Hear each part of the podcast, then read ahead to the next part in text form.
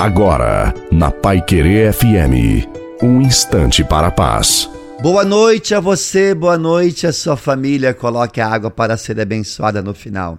Situações difíceis fazem parte da vida, não é mesmo? A vida não é uma lua de mel, não é um mar de rosas. Ela é feita de momentos bons, mas também momentos difíceis.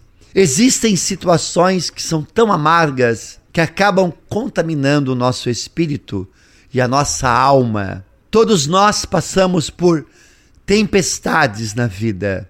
Jesus nos advertiu, avisou: no mundo tereis aflições, mas tem de bom ânimo, eu venci o mundo. Quando ele disse, eu venci, estava nos mostrando que é possível também vencer as circunstâncias difíceis da vida. É incrível como facilmente esquecemos das bênçãos de Deus quando passamos pelas tempestades. Mesmo na dor, agradeça a Deus.